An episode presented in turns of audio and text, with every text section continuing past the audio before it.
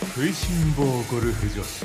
愛すべき変人。BSN ポッドキャストオリジナル。毎週金曜日。お昼更新。日芸にうやちち静岡高安成人おめでとうございます。成人式を迎えた成人になられた皆様、はい。おめでとうございます。もうずいぶん前ですけどね。そうですね、ずいぶん前なんですよ。あの何日前になりますかね。もうだって一応ええ。っと8日ですか？ええそうですね。成人の日は。ですよね。はいはい。でもなんとなく私たち的にはええ。今週のイメージなんですよそうねなんですよ。あの15日というそうです。今日があの配信の日が19日なので、はいはい。イメージ的にはやっぱりどうしても1月15日ですよえねかつては1月15日がはい。成人の日でしたから、そうですよね、ええ。こんちゃんは成人式とか行かれたんですか？成人式は私行ってないんですよね。あそれなんか理由はある。前もちょっと聞いたかもしれないんですけど。でしょうかねあのーまあ大学のうん。試験があったんです。あの入学試験じゃないです。はい。はい。大学生としての試験があって。ええそれでまあ抜け出せなくてでその時の住民票は私埼玉県草加市だったんですけどね。そうかせんべいの。あ草加せんべいの。はいはい。うん。まあ新潟市の成人あれ住民票がないところでも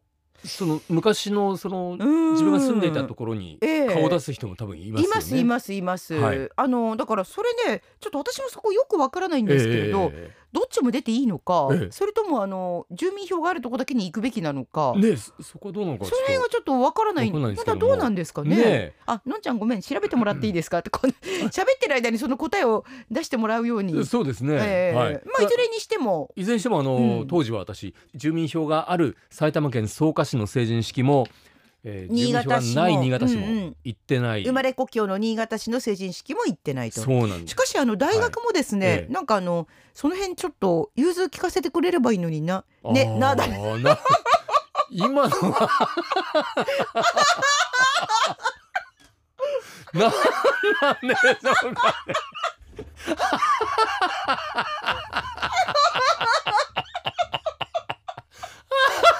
当に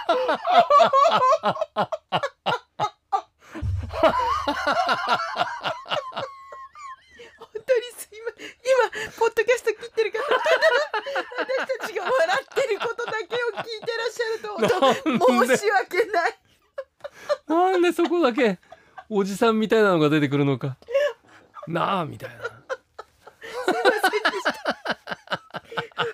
いや石塚かおりさんの時代っていうのは、成人式はもうなかったんありました。まだなかったんじゃなくてありました。まあありましたですかね。ええ。ちょっとマジで本当に今の何だったあんでしょう。の男でやれば元服という。何時代ですか本当に涙が出てきまえー今石塚かおりさんがあのティッシュ鼻紙を使って涙を拭いてるところです。昔あのそういえば私の親戚のおじさん、はい花紙をええあの四四つぐらいに畳んで、ええあの一回鼻浮かんだら、はいこの別のとこでまた開いていややってらっしゃいましたよ。それは当たり前ですよ。あのむ昔の方は。私あれ見て、えうわーと思って すごい子供ながらにえやだなーと思って見てたんですけどそう当たり前だったんですね。当たり前でしたいあの2ページと3ページの間で鼻を。かんでしまってうん。また今度そう。6ページと7ページの間で6ページ7ページの間で。はいはいはい。だからその頃こんな今のティッシュみたいに薄いものじゃなくて、そうですね。ガチガチにええ。一回噛んだらもう鼻ガサガサになるみたいな感じ、ええあれでやってらっしゃいましたもんね。そうですそうです、ん。ちょっとわらばんしっぽいような。バラバンチっぽい、はいはい。ちょっと色もね、ええええ急に思い出しました、あのあのおじさんのことを成人式の話だったんですね。すいませんでした。まあ。じゃあああの石塚かおりさんは成人式は？あちょっと待ってのんちゃんに聞いていいですか？どうなんですか？原則は原則は。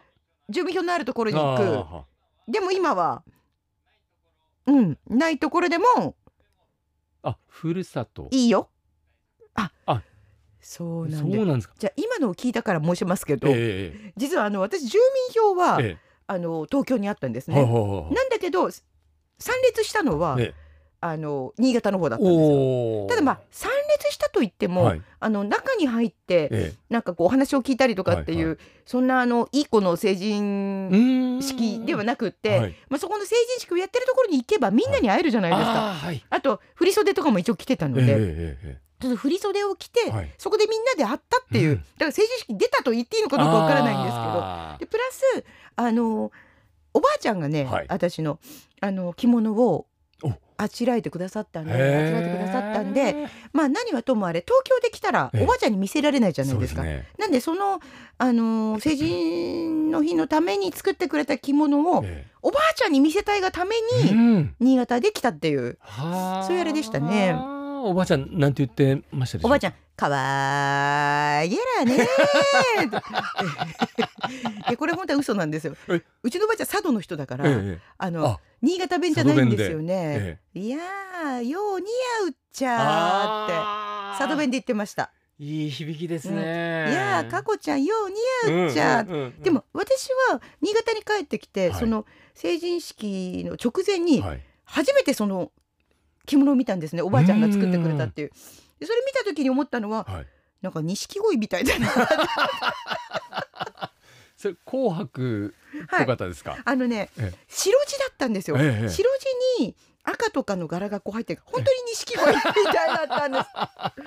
だからあの着物を選ぶってことが全然できなかったから、ええあのおばあちゃんの作ってくれたそのままで、ええ私来たんですけど本当にあの印象的にはいやいや錦鯉みたいだなってじゃああのーブラブラした袖もブラブラしたうんブブラブラ。ブラブラした袖ブラすみませんなんなんかブラブラしたっていう言葉で、はい。なんか刺激的でしたね、えええご機嫌にブラチッチを思い出したもんですから すいませんでした。すいません。はい、うん。いやその石川さんがじゃあ来た時にはそのふ振り袖の袖もええええええ。こう錦鯉のこうひひれっていうかそあそういうふうにも見えたんでしょうかね。あなるほどね、ええ。そこまで思いませんでしたけどただなんかもう自分全体が錦鯉みたいだなっていうふうに思ってましたねでこんちゃんはでも出たくなかったんですか？いやあの出たかったですよ。しかもうん。あの、当時うん、ヒット曲を出していた、ええ。あの大自慢ブラザーズバンドがはい埼玉県草加市の成人式のゲストだったっていうのもあってですね、行きたかったんですよ。今時？はい。こんちゃんの頃からそんなことあったんですええ。かまああの地元民だったっていうことなんですね。え負けないこと、うん、ね出さないこと？ねねねねねねね信じきること？みちょたいな。っと違いますけど。まあいいんですけど。そうですそうです。まあ他局ですからね。えあの一番よく流れるのはこれは。あ他局でしたっけこれ？あの24時間的なもので必ず流れる曲ですよね。そうですかそうですか。ええ問題ないです全えくだから本当は出たかったですよ。そうなんですね。まあ確かにあの会場に行けば友達にも会えますしうんねうん。そうそうそうそうそう。ええ。でもこんちゃんは、はい。あまあ成人式があったり成人の日があるからといって急に自分のこと大人になったとは思わないわけじゃないですか。どのタイミングで大人になったと思ったんですか、なんでしょうね。ええ。分かった。やあおなんでしょあれじゃないですか、う。はい。あのーあの言える範囲の話じゃあやめます。嘘です嘘です。でも本当にどうですか？そうですね。うんあのやっぱりうんと新潟からやっぱり関東の方に行って、うん。で最初こう戸惑いながらもこう東京の電車に乗って、はいはい。うん。もうはっきり言って当時なんて私もあの電車に乗る生活を新潟でもしてなくてですね、うんうんせいぜい乗ってバスでしたから、はい。はい、そうするとですねあの例えば山手線からあの総武線に乗り換えるとか、ええそういうその乗り換えっていうもの自体、経験がないえ。わけです。そうですよね。ええうん。だからそのわざわざそのあそうか秋葉原で山手線から総武線に乗り換えて新宿に行くのか、うんうん。わざわざあの改札を出て切符を買い直して総武線に乗ってましたから。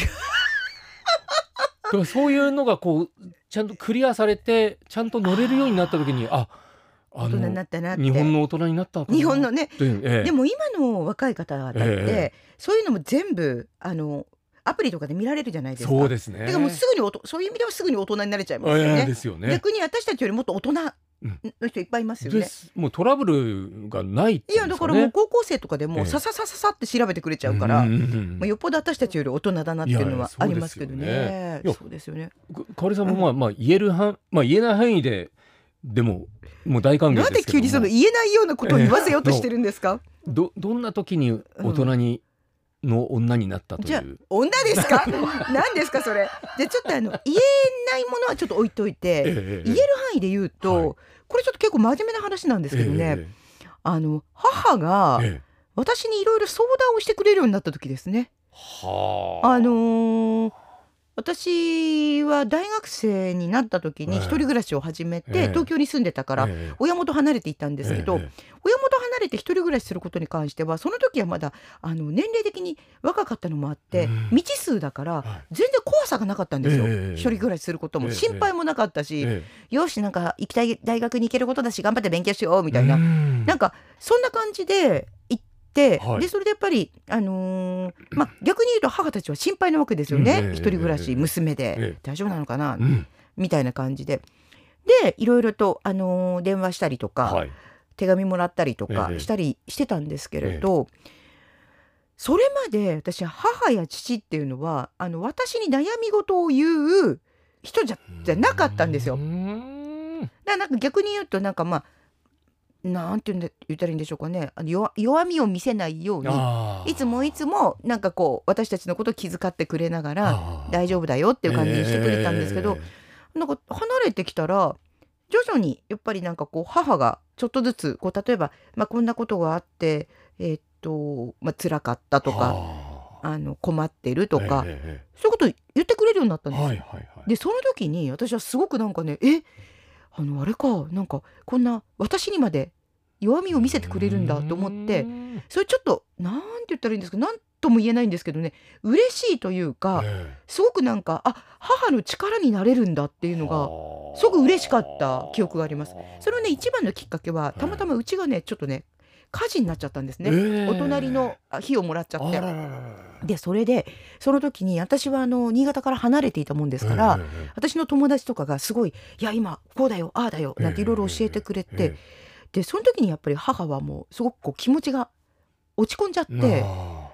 でその時期にやっぱりすごくこうねなんかいろいろとまあねなんかそういうこううん。モヤモヤとかいろんなことがあったんでしょうね。でそれでも、あのーそんなことがあってもあんまりなんかあれなんですよ。あまりにそれが衝撃的なことだったんで、ええプラス私もいなかったから、いればなんかなんとなくあれだったんでしょう、うん。そんな頃からええ。そういうふうになんかだからあ私が力になってもいい時やってきたっていうふうにはあ。すごく思ったんですよ。その時かなやっぱ大人になったなと思ったのは。うん。それはあの、うん。えっ、と娘である香織さんに助言を求めるっていう感じなのか。まあ気持ちをそうですね愚痴を聞いてほしい、あとなんか心配事を聞いてほしい、えええそれで私実は大学1年生まで血液型がし知らなかったんですね。こうちゃん知ってた？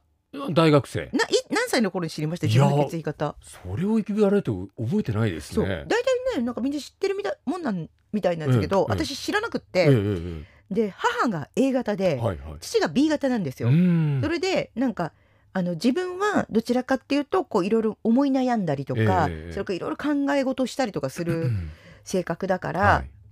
ま、みんながそうじゃないと思うんですけど、ええ。だから私はちょっと A 型っぽくって私はそういうあれなのよ。あなたは絶対違うからあなたはパパの方の、あのあれよなんて言ってて、ええで私は絶対 A 型ではないというふうに言われてい生きてきたんですよ。うんところが大学1年生の時に献血をして、ええ初めて血液型が分かってああまりにびっくりしてえそこから母に電話したんですよ。ええちょっとお母さん私 A 型だったんだけど、ええって言ったらええ母に「えー!」とか言われちゃって「何それ!」って言われて全然性格違うのに「そうなの?」って言われてそれぐらい母からするとええ。私はなんかこう楽観的で、うん。あんまり考えだから羨ましいわあなたみたいな性格ってずっと言われてたんですよ。え。えまあ、そんなことは言われてたんだけれども、ええ。あんまりなんかこう相談とかそういう感じは、うん。まあ、我慢強い人でしなかったんですけどね。はい。そうそうそうそうあそ親がそのうん。辛いは状況の中で気持ちを吐露してう。くれる。はいはいはい。なかなかないですよね。でもなんかもう今はもうほらなんか今となってみれば、もね。もうなんかできるだけ力になれることになりたいっていうことで、もう逆転するじゃないですかいつか。はいはいはいい。つかやっぱりなんか母にしてもらってたことをほとんど私が母にするようになるっていうふうにいつか逆転するんですけれど、その時にすごくあ全部母にやってもらってたこととか全部母に頼っていたようなことをうん。今度私が力になった方がいいいんだってん。思ったこと真面目な話で。いや真面目な。すいません。すいません私こそなんかこう 聞き出すときにあのいつ大人の女になったんですかみたいに。あ それに関してはちょっとまた後日。いやいや嘘です嘘です。楽しみですねその話も。それはまだはい、いやでもやっぱり石塚かおりさんがやっぱりうん、近くに娘がいないという寂しさは当然あって、はいはい。でそれであのこう声が聞けたかおりさん会った時に喋ったんですかね。まあ、その時はねだから、あの離れてる間ですかね。電話でなんか手紙でで。なんかそういうこと書くようになってきたりとかうん。なんかそういう感じだったりとか。あうん。ーだからね、あの近くにいないかおりさんの声が聞けて嬉しいっていうのとうん。まあ今みたいにすぐに連絡を取れるような時代でもないでしょうしね、うん。そこにやっぱりうん。もう頼りがいのないある立派ないや娘になったという、ね、ーいやなんかすごくね自分の中であ私もちょっと大人になったいやいなってやいやいやそうですね。新潟弁です。大人ね。大人になったかもしれないなってうん。ちょっと思思ったのを思い出しますね。あーそうですか。以上です。いや。いいお話をありがとうございましたなんかこの前、に私たち、うん。あの笑いすぎたのあれ何だったんですか、な んで笑って石た塚かさんが何かのはい。タイミングで「なあ」っていう話をしたんですけどねあれ？今日そもそも成人式の話を してたんでしたかね？はい。まだね。話したいことありますか？成人式の話で。うーんとそうですあ出ねてないから話はないですよね。なんかじゃあこう石塚さんまああの成人式に出て、大体こう成人式の後っていうのは同級生との飲み会みたいなのがはいはいはいはい。あって、うん。でそそれがそのなんかきっかけでう付き合いました結婚しましたみたいなありますよね。あーなんかそういうのもねあの久しぶりに会った同級生とね、ええ。何かがあるっていうのがね、ええ。それは。そういうのはあの石川かおりさんの場合は？私がその時には、たとしても言えないですし。おいや嘘です嘘です。残念ながらあの私はそういうのはなかったです。ああなかったこんちゃんはあったんですか、いや私は成人式出てないからまあ でない。ですよね。あそれは憧れてたんですか？憧れですよね。ね結構だからあのよく言うのが、はい。同級会には行ってほしくないっていう奥様結構いらっしゃるんですって。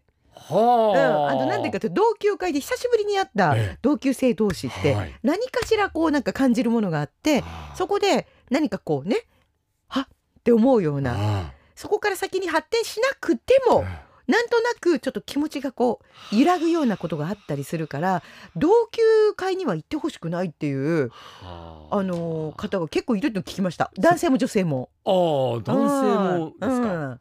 うん。奥さんに言ってほしくない。奥さんに言ってほしくない。で旦那さんに言っておそれはどうですか？こんちゃんは？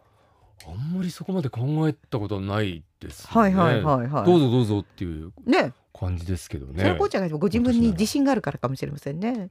いやいやまあまあいいろんな人に会っても結局自分が一番かっこいいだろ？みたいな。いや自分が一番いいだろ？